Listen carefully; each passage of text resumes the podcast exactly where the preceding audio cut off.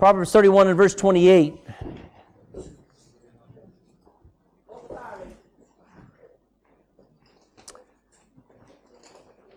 Proverbs 31 28. Her children arise up and they call her, speaking of mom, call her blessed. Her husband also, and he praises her.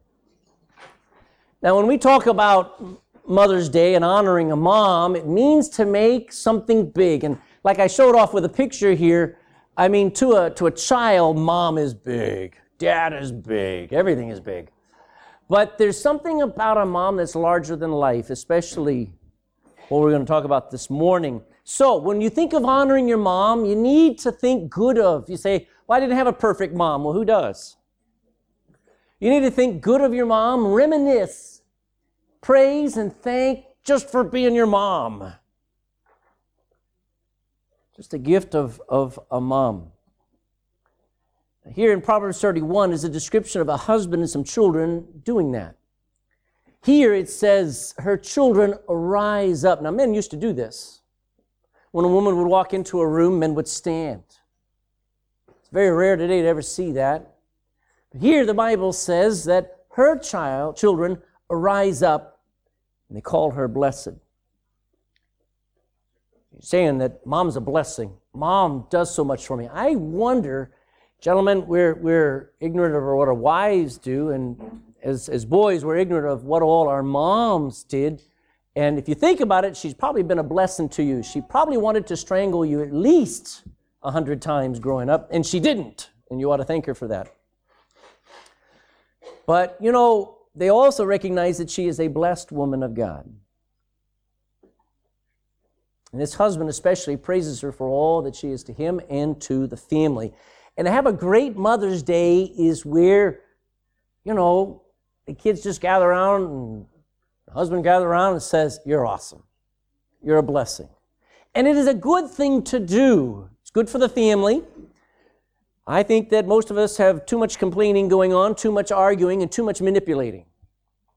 The only reason why people say anything good to one another is to get something from them, to sort of butter them up so that you get some money off of them, sort of try to get them to obey. Oh, you're the best kid. Now go clean up your room. Yeah, that's not how you work. Honoring a mom is good for the family, it's good for society.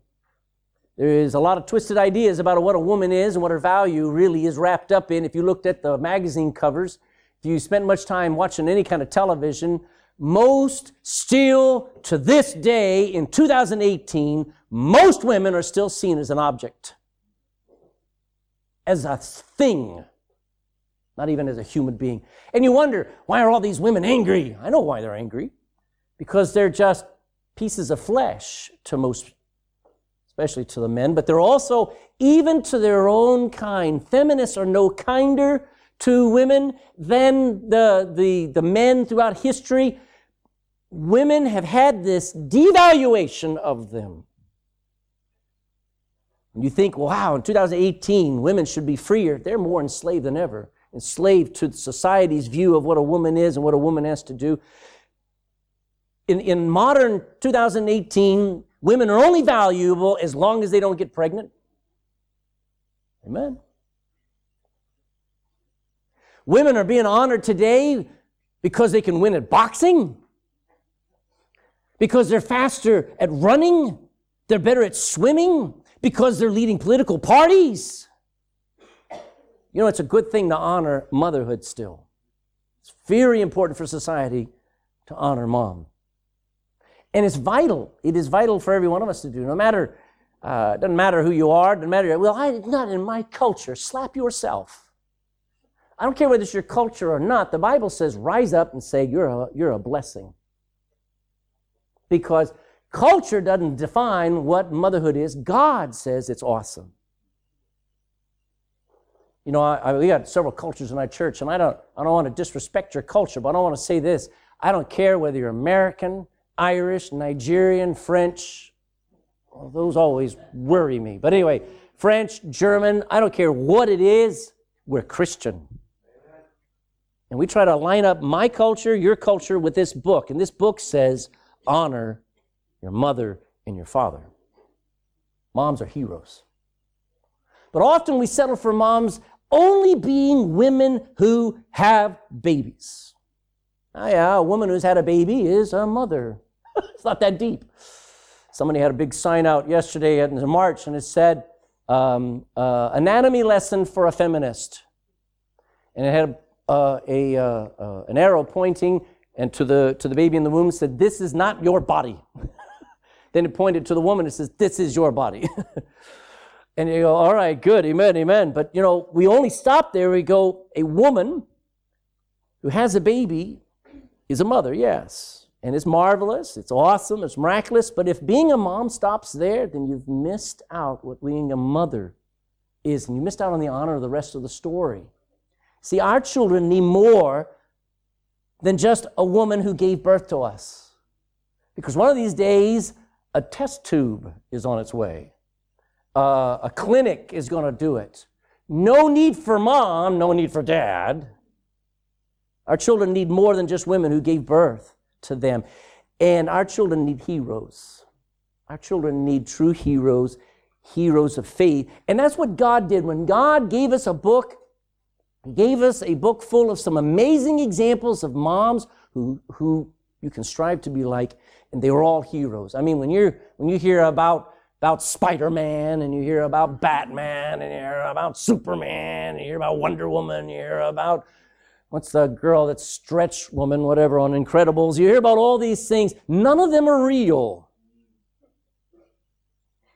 But your mom was the hero you need to try to remember this morning. Father, we come before you and ask you to help humble our hearts and help us to stop believing and taking in everything the world says. And it's great, it's really great that actually society does take a day and remember mom. But, you know, as Christians, Lord, we want to go deeper. We want to just honor, we don't want to honor a woman just for having a baby. We want to learn what it means to be a mom. The sacrifices and the faith that make them a hero. I pray that you bless our study this morning. Teach us some amazing things, grip our hearts, help the moms in our church. Help us elevate the office of motherhood again. In Jesus' name, amen. So, by way of background, I need you to go to Exodus chapter 2. I've always wanted to preach on this. Exodus chapter 2. I want to tell you about the heroic faith of a mom named Jochebed. Exodus chapter 2 is one of those boy meet girl stories.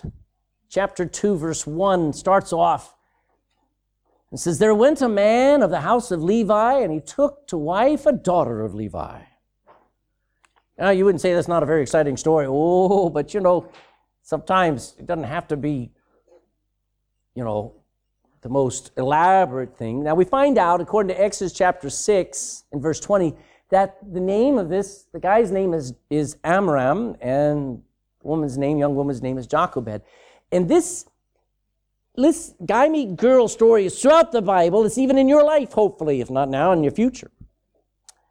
And I find that when I find a guy meets girl story in the Bible, guess what I find? None of them are perfect. None of them are exactly the right height.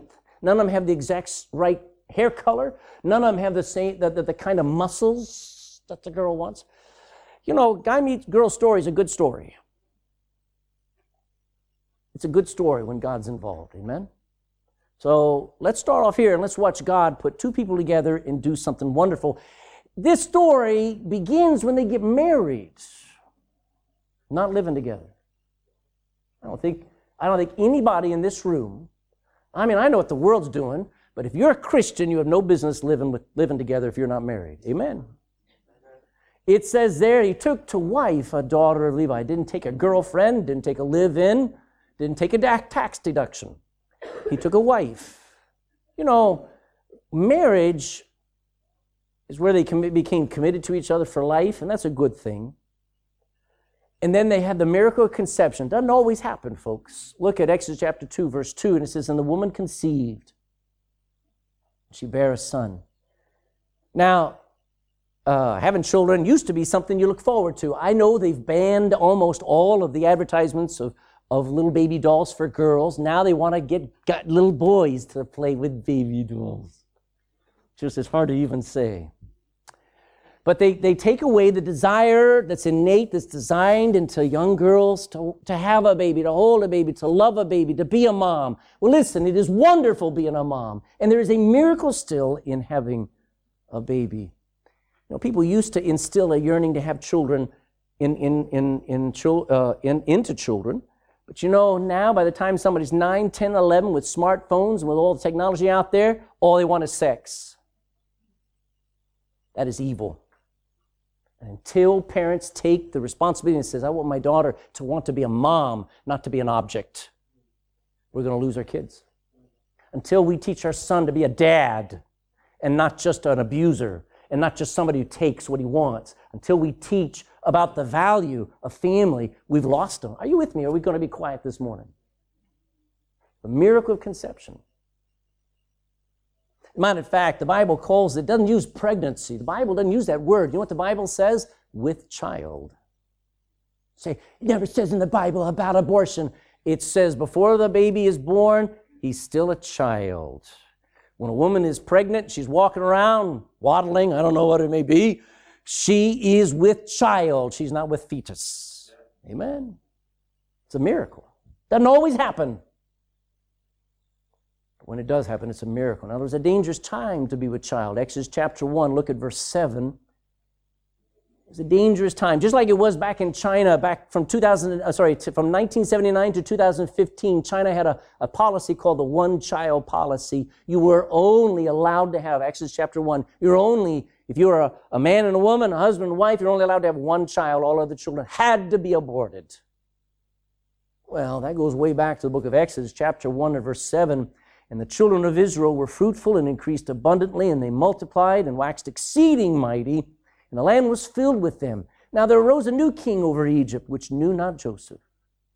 And he said unto his people, Behold, this the people of the children of Israel are more and mightier than we, than our political party. Come on, let us deal wisely with them, lest they multiply, and, and it come to pass that when there falleth out any war, that they join also under our enemies and fight against us and so get them up out of the land. We need their labor. We need these, these um, immigrants. We need these people to do our dirty work. We need them to do the lowest work. We don't want to lose these slaves. Verse 11. Therefore, they did set them over them taskmasters to afflict them, to keep them weak, to keep them beat down. Doesn't that tell, sound like the devil? To afflict them with their burdens. And they, and they built for Pharaoh entire cities, treasure cities, Pithom and Ramses. But the more they afflicted them, the more they multiplied and grew.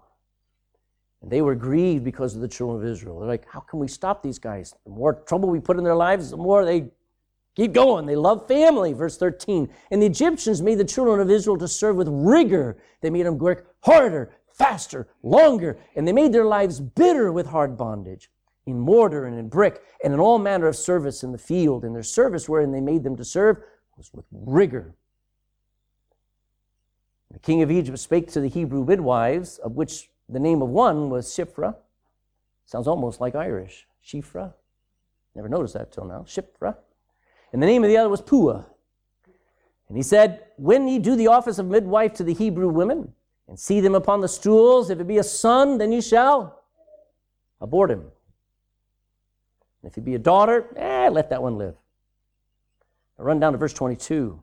And Pharaoh charged all of his people, saying, Every son that is born shall ye cast into the river, and every daughter ye shall save alive. This is a dangerous time to be married and having children.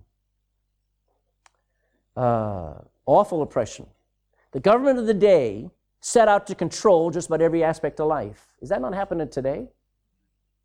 You thought you had the freedom of speech. You thought you had the freedom of movement, and yet the government is controlling everything we do now. And it's only going to get worse. Uh, where they control even your ability to have children. It's not a good day. Now go to Luke chapter 23. Luke chapter 23. Holding your place there, I just got to show you Jesus prophesied that that kind of a day is coming ahead. Uh, Luke chapter 23 and verse 26.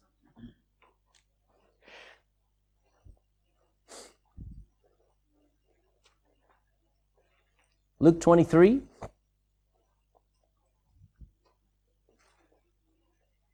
This is Jesus on the Via Dolorosa on his way to the hill of Calvary where he's going to be crucified.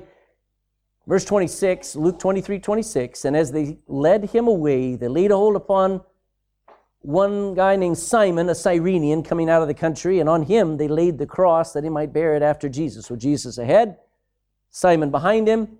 And there followed him a great company of people and of women, which also bewailed and lamented him. They were very sad, for what was happening was unjust, it was not right. Verse 28 But Jesus, turning unto them, said these words Daughters of Jerusalem, weep not for me, but weep for who? All right, now remember, what kind of people, what people group is he talking to? To the guys? He's talking to the women. And he says, Daughters, Weep for yourselves and for your generation that's following, for your children. For behold, the days are coming in the which they shall say, Blessed are the barren, those who've never had children. Oh, I'm so glad I never had a child. Well, that's up to you. But Jesus predicted a day when women will be more proud of being barren and of the wombs that never bear and the paps which never gates eh, suck. And then shall they begin to say to the mountains, Fall on us, and to the hills, cover us, because that'll be the day just for the coming of the Lord. And we're there. We're there. Jesus prophesied that it'll happen again. It'll be a dangerous time. Focus on children. Simply the devaluation to making a child a bother, making children just, just somebody you'd like to do without. It's a dangerous time. Now, I'm glad to the fact that Amram and Jochebed, even though it was a dangerous time to have a child, they went ahead and had the child. Amen? They chose life. I wonder if they would have been at the rally yesterday. God honored them. Go to Hebrews chapter, uh, I want you to notice before I finish here, verse uh, 2, it says, And the woman conceived and bare a son, and when she saw him that he was a goodly child, he was a healthy child, she hid him three months. Now go to Hebrews chapter 11. Hebrews chapter 11.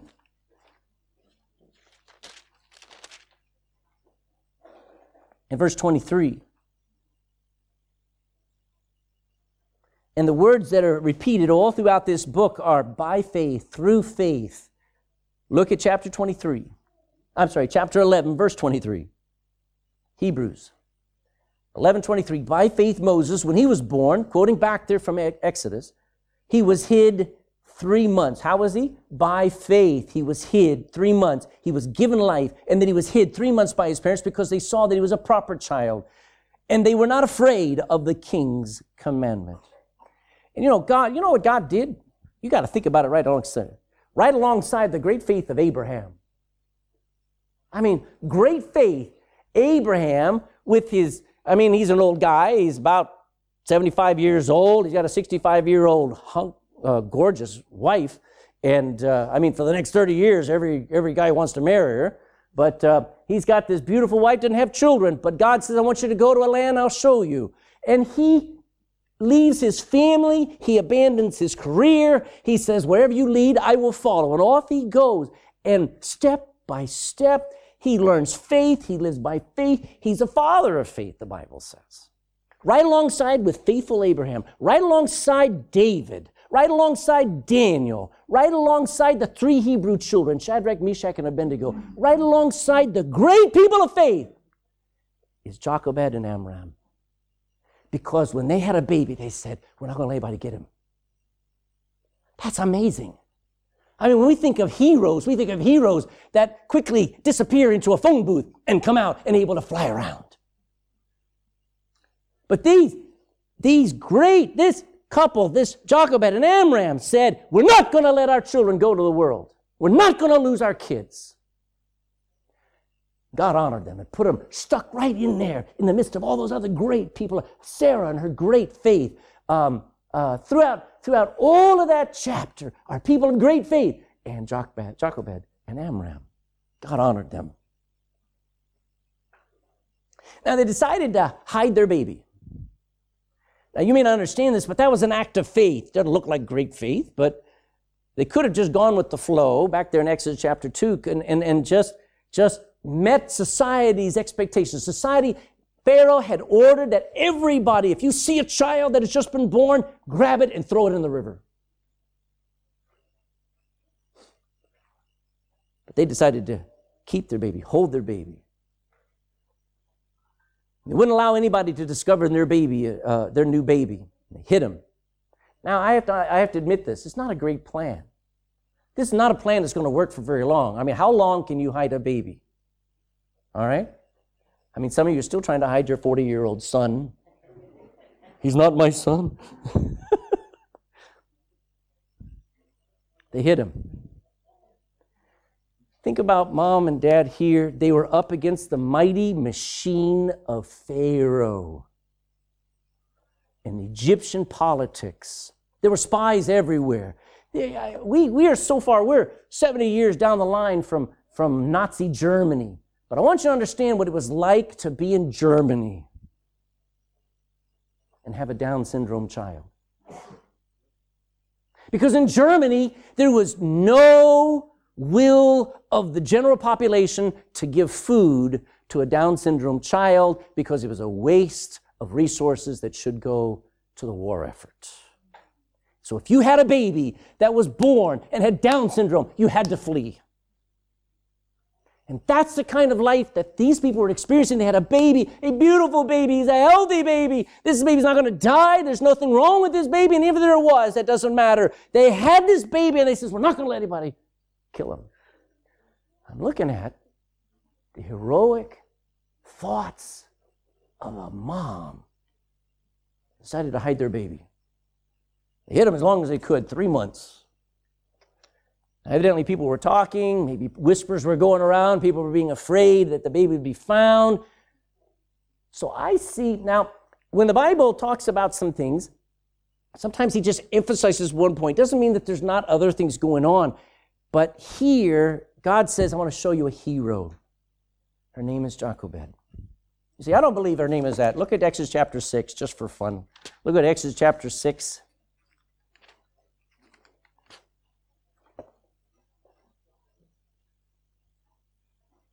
In verse 20.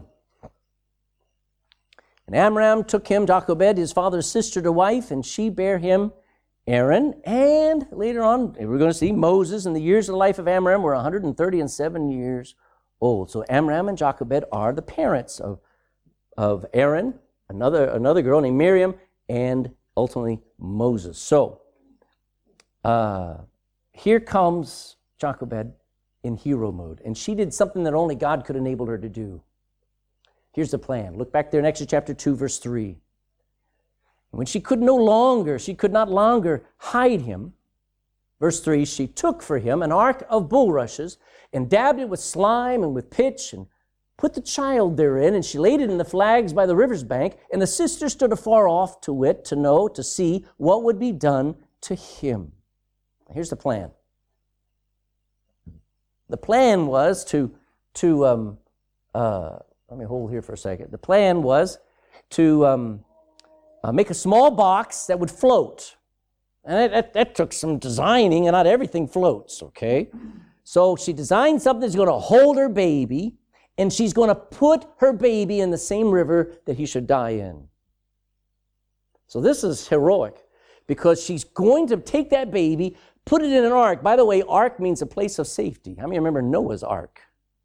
When that storm was blowing, where'd you want to be? In the ark.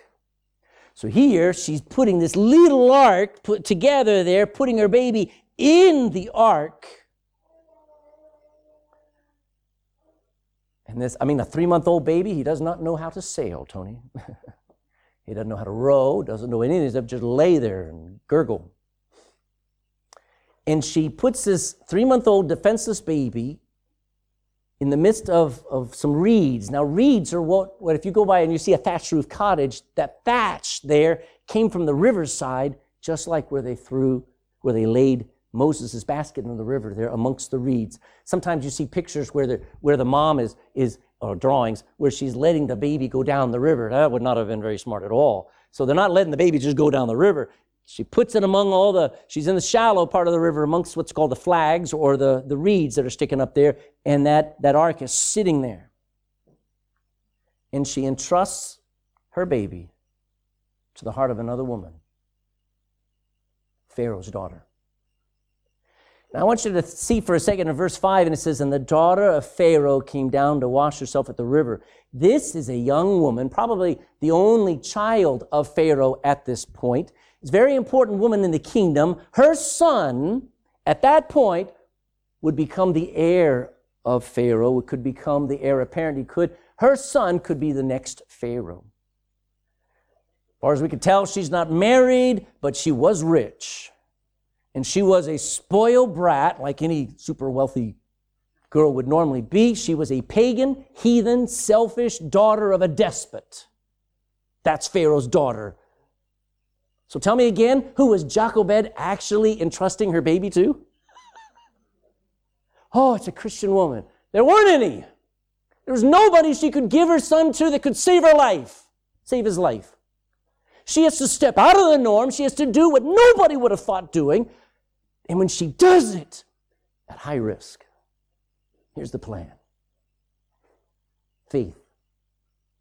Now, the first faith, hiding the child for three months, is given a record in Hebrews chapter 11. And it says, This is the beginning of a great man of faith named Moses.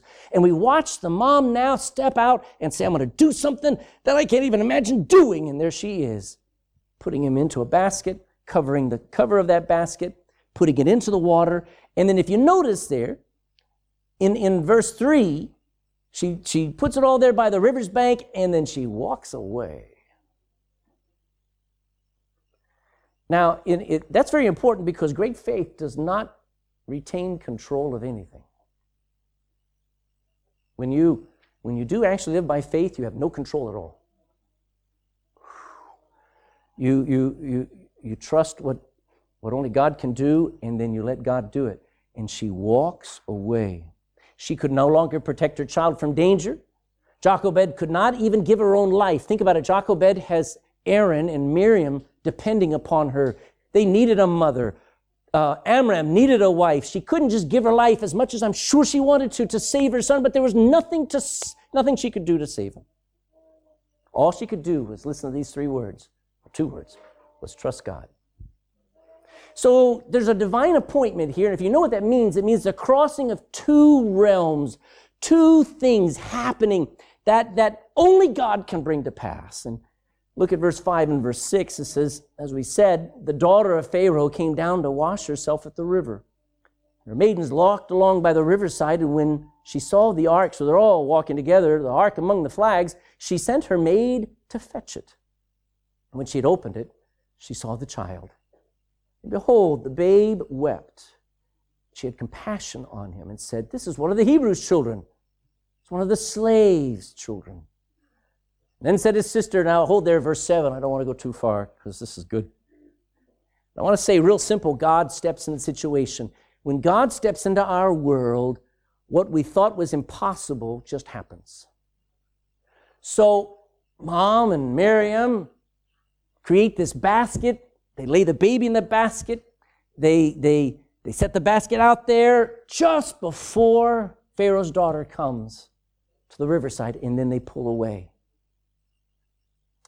You know, um, I think of uh, how God hides the baby in a womb for nine months, and now the mom has tried to hold on and hidden that baby just for three more months, but at some point she's got to let go, and then she hides him in that basket.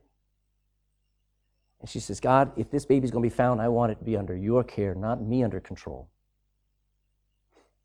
So she walks away and she lets that baby be discovered. Now, she knew the routine of this other woman, this very powerful woman. We're not told Pharaoh's daughter's name, which is kind of cool to me, because she doesn't matter. Mama matters. Are you with me? See, God records Jochebed's name.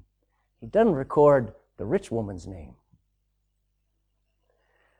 Jochebed knew Pharaoh's daughter would be coming to the Nile River to wash, and she knew exactly where she would come. And think about it for a minute. Amram could not help now. He's a guy.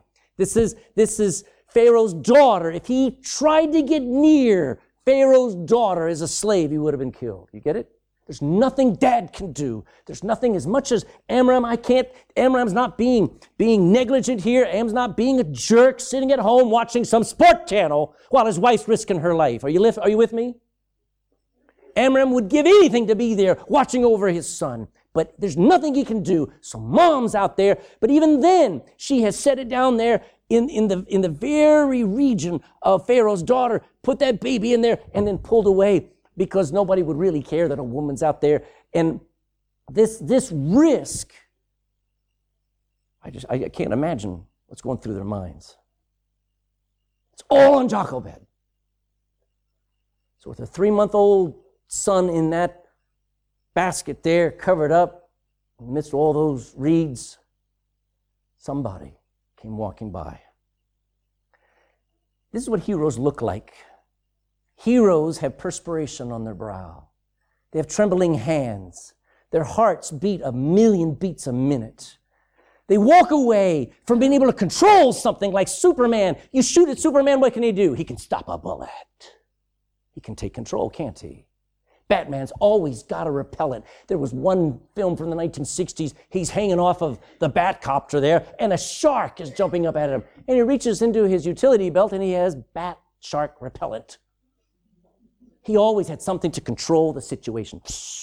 And the shark runs away. My point is this all modern human superheroes always can take control. Amen? Jochebed can't. And neither could your mom. All she can do is, is do something that will enable her to trust God. I think she probably prayed as she walked away from there, saying, Oh God, please, oh please, God, save my baby. And then she had to walk away. She couldn't watch. It would have been terrible. Think about it. Because if, if Jochebed had sat there and just kept peering over everything, making sure the baby's okay, and making sure that, that Pharaoh's daughter, somebody would say, she's a threat. So what's, what's this woman doing? Everything couldn't play out like it does. It had, it had to be that Jochebed had to walk away and totally trust God. Most of us have never been there. Would you agree? Most of us are so prone to actually try to control and say, "No, God, you help me. That's a good prayer to pray. But sometimes you're going to have to say, God, you're going to do it for me. Because at some point, when I get my hands in it, I mess it up. And I need to be able to trust you that you know how to do it better. Doesn't matter whether you're in a ministry, doesn't matter if you're in a family, doesn't matter if you're in the hospital. Folks, sometimes you just have to switch off and say, Lord, I trust you. So there they are, setting that baby into that basket. I mean, what a thought. What a thought. I mean, it looks cute there, doesn't it? it looks really quintessential. Make a movie out of it, you know? Must have been the most agonizing thing to walk away from that little basket. Now, again, Pharaoh's daughter can she be guaranteed that she's going to have compassion?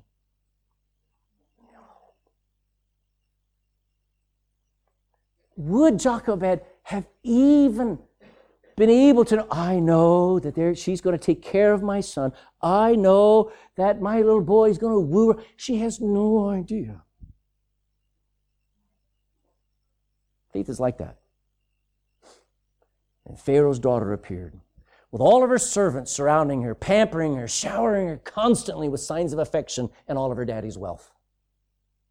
She comes to honor one of her many gods. In Egypt, they had God, they had the sun god, the moon god, they had the sand god, they had the river god, they had the frog god, they had the lice god, they had every god you could imagine. So she's coming today to honor the river god. And she notices a box in the water.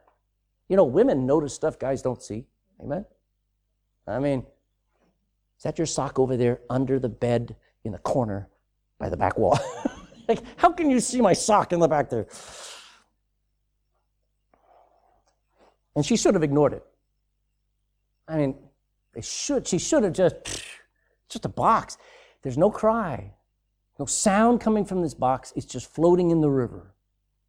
Why would you float? Why would you bother with some floating debris and yet she was intrigued by it. And I think the Lord works on the heart of even pagan people, doesn't he? Don't you sit, don't you sit there and go, well, my dad's not saved. My mom's not, my wife's not saved. God can work on their heart, thank God. And can draw their attention to something that you couldn't have. So she notices this thing. And in that instant, I want you to see verse, uh, Verse 5 And the daughter of Pharaoh came down to wash herself at the river, and her maidens walked along by the river's side. And when she saw the ark among the flags, she sent her maid to fetch it. And when she had opened it, she saw the child, and behold, the babe wept. And I just stopped there for a moment because what you're looking at, when, when she opens this, this box and sees the child, on cue, what does the baby do? That was when the baby cried. And I tell you what, I don't know, you have to not be human for a, a, a, young woman to not just be broken at a cry of a baby that's in your arms. She recognized this baby. She said, uh, verse 6, and she had compassion on him and said, This is one of the Hebrews' children, an Israelite baby. This is one of the babies that my daddy wants to kill. Are you with me? And you know, a lot of these ladies, these women who are who are uh, pushing for abortion and for abortion to 12 weeks, they've never held that baby. They never come face to face with a 21 week old, uh, with a, a 21 day old baby whose heart is beating.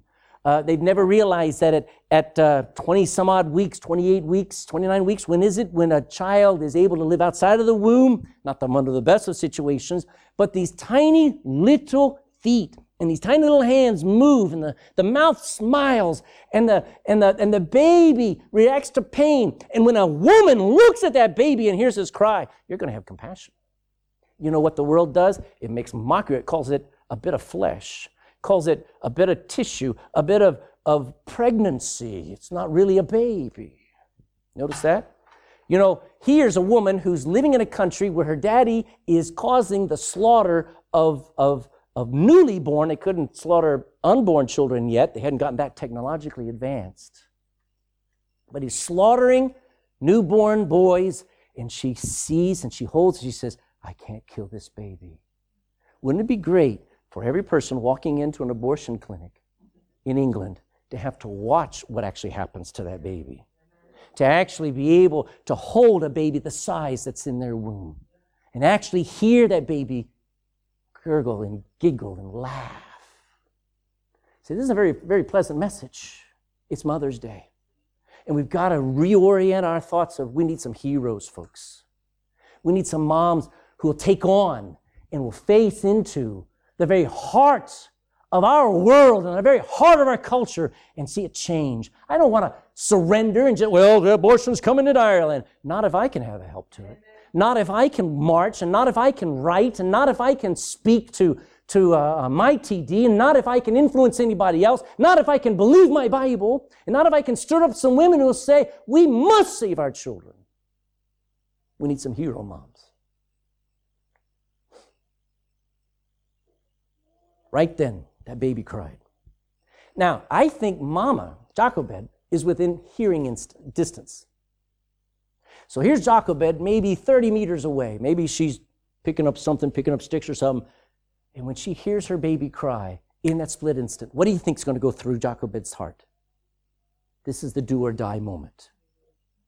Will Pharaoh's daughter love or despise my baby?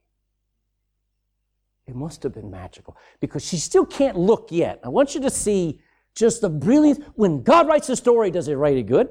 Does he write a good one? Amen. I just find this Pharaoh's daughter's heart cut to pieces. She had picked up that foreign baby, that, that slave baby, that unwanted baby, and she held him and hugged him, felt his warmth. She saw his tears. And everything changed in Pharaoh's daughter's heart. You know, this woman let her daddy count, uh, slaughter countless other babies, but she was not going to let him touch this one all of a sudden she became a mom herself. And I want you to understand, thank God, you, you can be a mom without having a baby. It's called adoption. Amen? Amen? Hallelujah. There are no unwanted children in this world. You may not want it. The mom may not want it, but somebody else will. Amen? Here's a new mom. In that instant, Pharaoh's daughter became a mom. Thank God. Thank God. She no longer cared about what her daddy would say. She didn't care what all her high society friends would think. She was willing to take a risk. She chose life. That's two. Amen. so here, oh, I, I didn't go through this. So here are all the great people of faith so far in this little baby's life. One was Amram and Jochebed as they hid the baby for three months. Then just mom herself when she cast her child into the heart of another woman, hoping and praying that this other woman who had the power to save his life would save him. And now there's one more person we're going to focus on, and that's another woman. She's very young. That's the baby's older sister named Miriam. All three of these things built a life of faith in Moses that were going to make the, one of the greatest men in the Old Testament. Miriam's great faith is found starting in verse 4.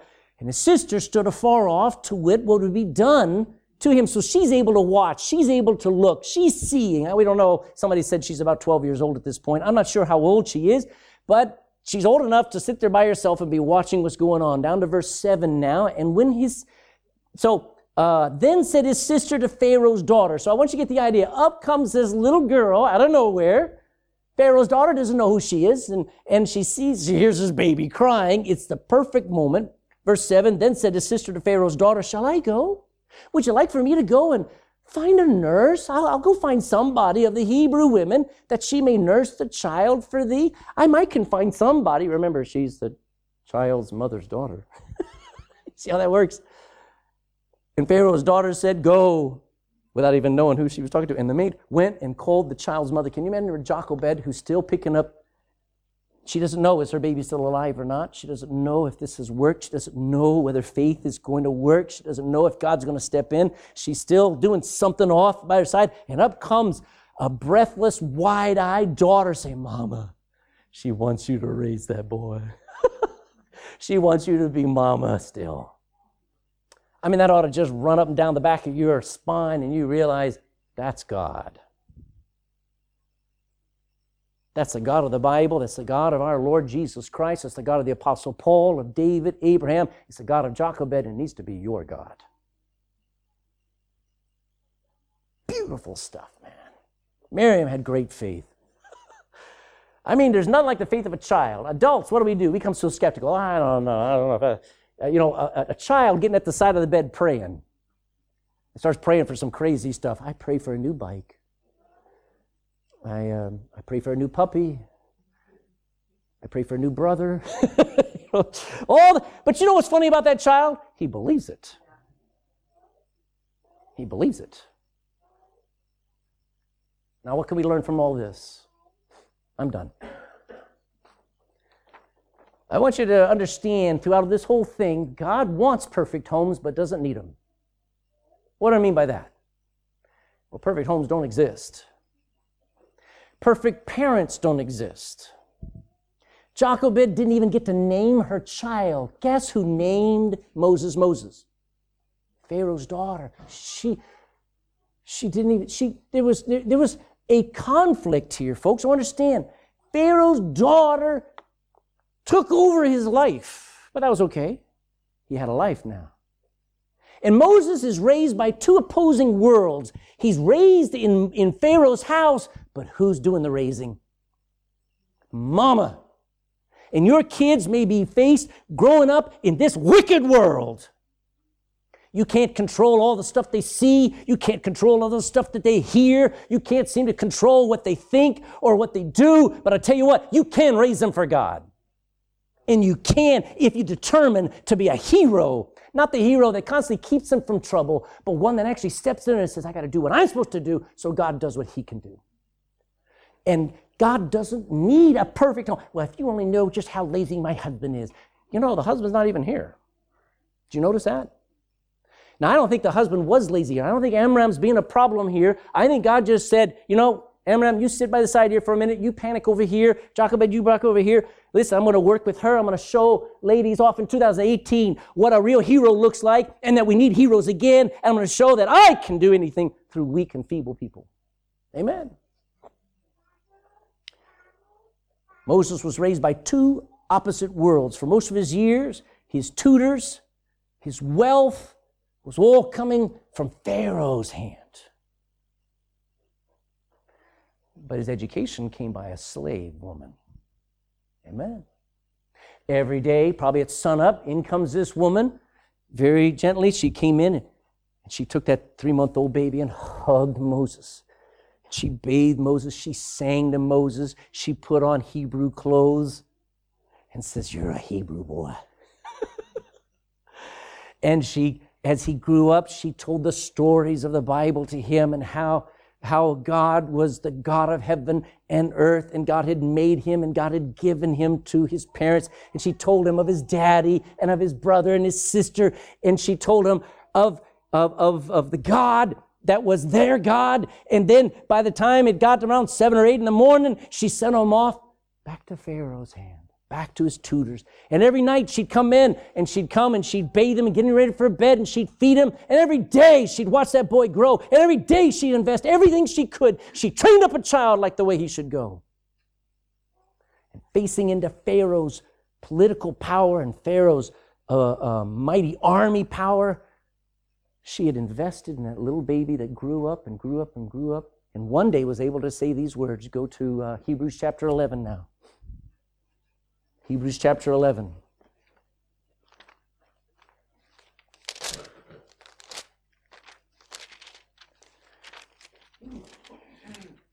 Hebrews chapter 11. We read verse 23. Now look at verse 24. By faith, Moses, when he was come to years, somebody said he was about 40 years old then. Okay? He refused to be called no longer who?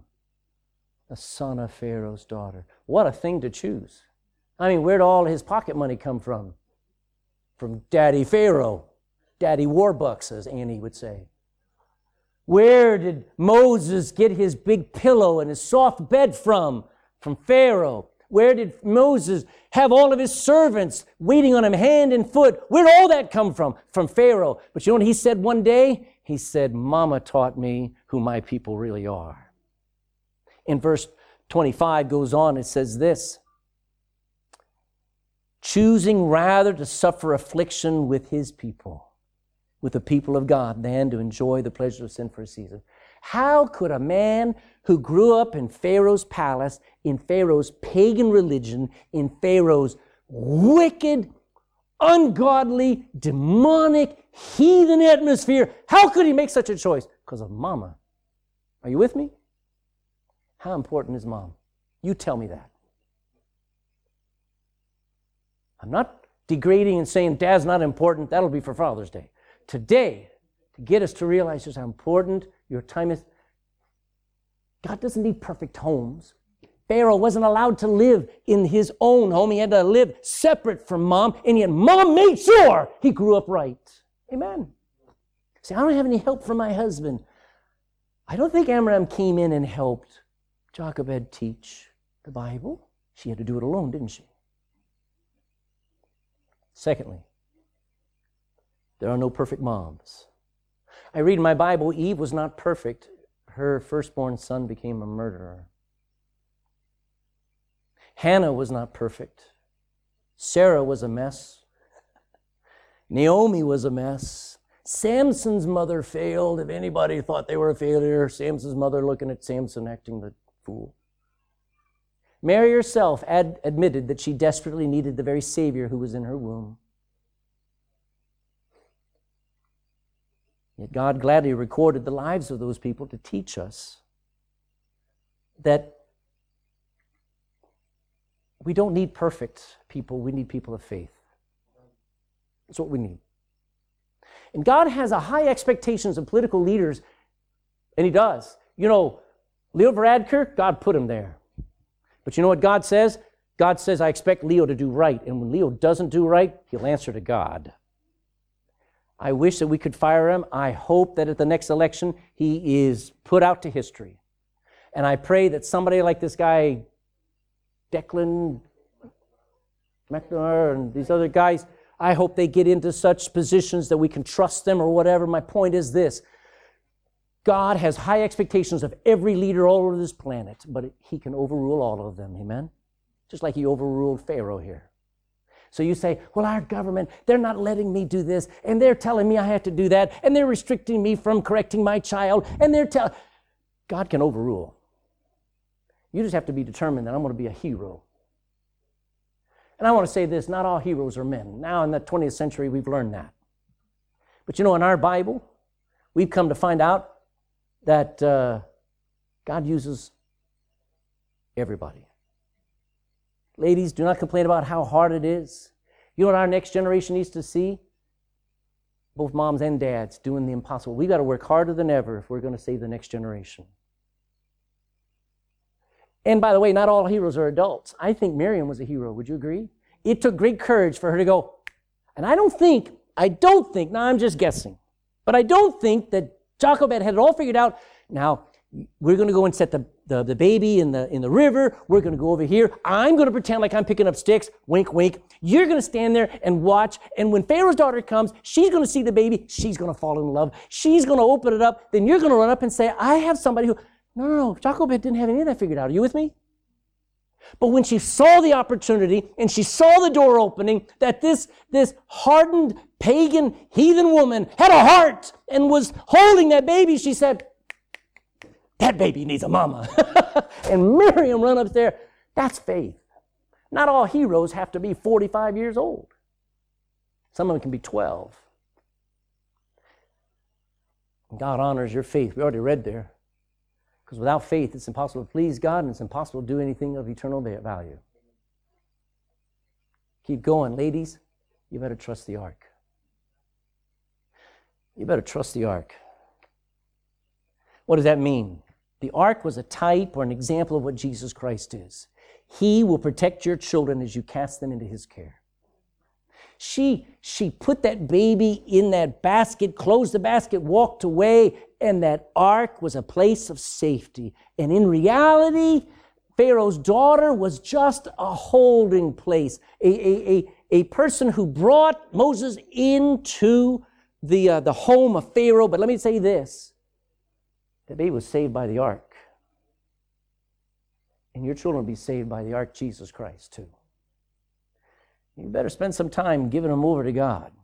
If you keep worrying about your kids and, and panicking over your kids and you haven't prayed for your kids and you don't give them over to God and say, God, I need your help. I need you to be in their lives. I need you to, to protect them. I need you to save them. If you're not praying for the salvation of your kids, they're doomed.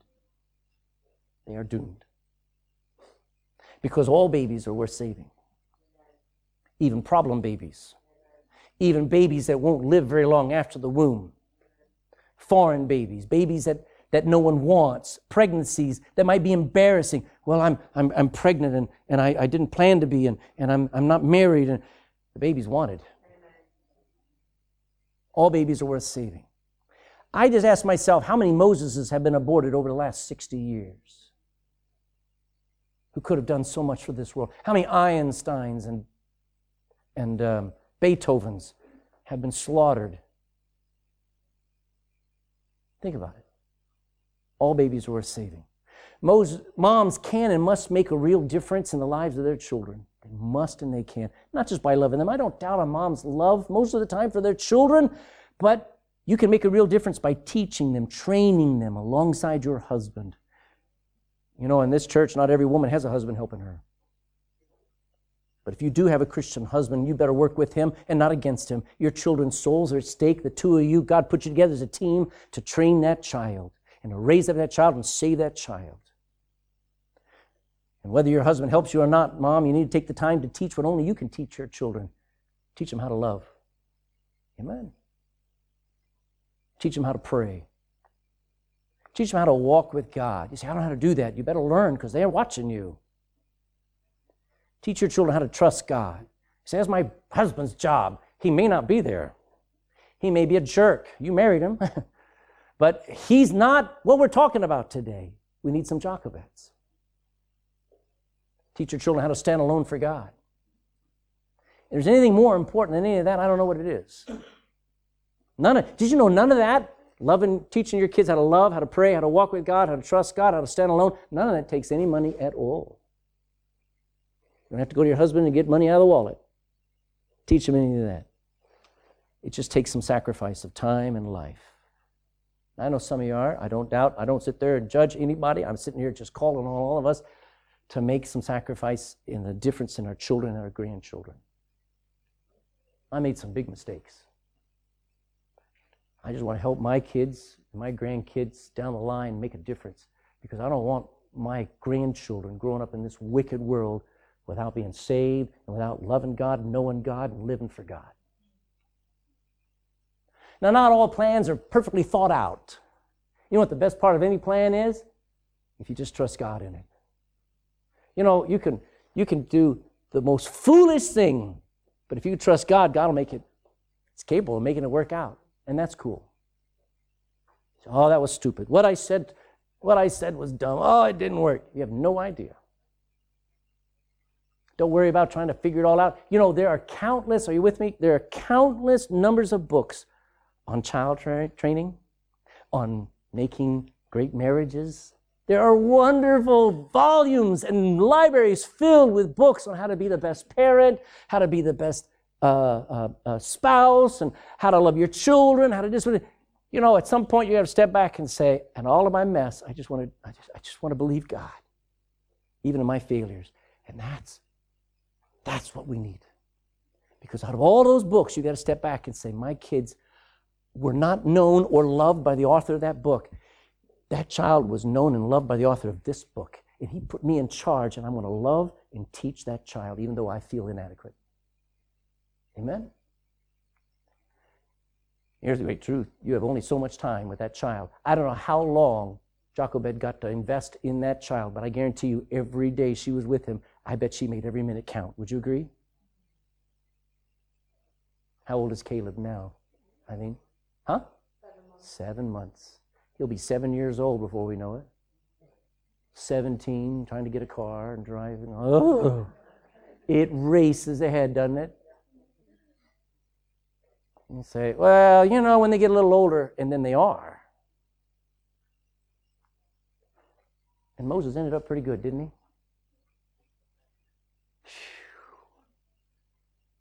I think, and, and Moses, if he looked back on his life, if it was Mother's Day back then, he owed his mom, he owed his sister, he owed his everything to, to the women in his life, man. And uh, when Moses chose to suffer affliction with, the, with his own people rather than live the spoiled, bright, brat life of an aristocrat, is because of his mom. I think a lot of us could look back and go, we sure have not succeeded because we got a lot of brats today, amen? Hmm. I just want to take a moment and thought, take some thoughts for you. I'd like you to bow your head. I want to pray for our moms today. With nobody looking around, I just want to encourage you that we honor you, and so does the Lord Jesus Christ. I wish my mom was here. She's alive, but she's afraid of flights, so afraid of airlines, so I have to just talk to her via Skype or FaceTime. But we honor moms today because it's the right thing to do. It's actually commanded by God for all of us to do. No matter what culture you're from, no matter what day or age we live in, we honor moms. We don't honor just moms, but we especially honor our own moms. Because whether you believe it or not, they deserve it. And most of all, your mom needs it. You have no idea the sanity and the peace that it gives to a mom to be loved and honored. So, Father, I thank you. I thank you for every mom here. I thank you for all the moms that chose life and invested in us. And a lot of them, if we look back, we go, a lot of them didn't, they didn't do very well. They struggled, they failed. But you know, God, I'm just thankful. I still bless my mom. I cannot sit in judgment of her because I was not I was not the best son. I didn't make it easy for her. Lord, um, sometimes we just got to step back. We just got to thank God anyway. So, Lord, I, I, I bless my mom. And I ask that we all would bless our moms this morning. That out of our mouth would just be praise we'd make them very big. We'd look up to them once again. I pray that our daughters never have to be heroes like Jochebed, have to go against the government risk everything just to save the life of their, their children. I pray that we never have to face that in Ireland. But if our daughters have to face that, I pray they'd face it like Jochebed because they had godly examples in us. And I, God, I ask you to bless every mom and encourage them here with great fruit from their faith. Their children wouldn't just be great at, at, at math, wouldn't just be great at sports, wouldn't just be great at, at looking good, but that our children would be great at living by faith too. And they would love you passionately, God, because we did and they'd serve you, Lord. They'd risk their lives. They wouldn't care about careers. They would gladly read in the Bible where it says that we must uh, lay aside our life, sacrifice our life, lose our life if we're going to find it. And our children would rise up and say, I just want to do something for God because I saw it in my mom, I saw it in my dad.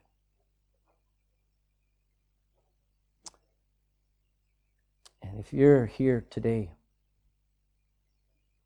and you're not saved, you're not born again, I pray you turn your focus on Jesus Christ, who has never stopped caring for you, gentlemen, ladies. He has never failed you, and he never will.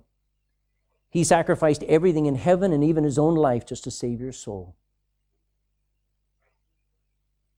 You can either run to him in faith, accepting the free gift he offers you, or you will flee from the wrath to come one day. And if you are saved, you need to just thank Him. Lord, thank you for giving me a mom. Thank you for loving me unconditionally, teaching us about love. Thank you for the Lord Jesus Christ this morning. And thank you for our moms. In Jesus' name, amen.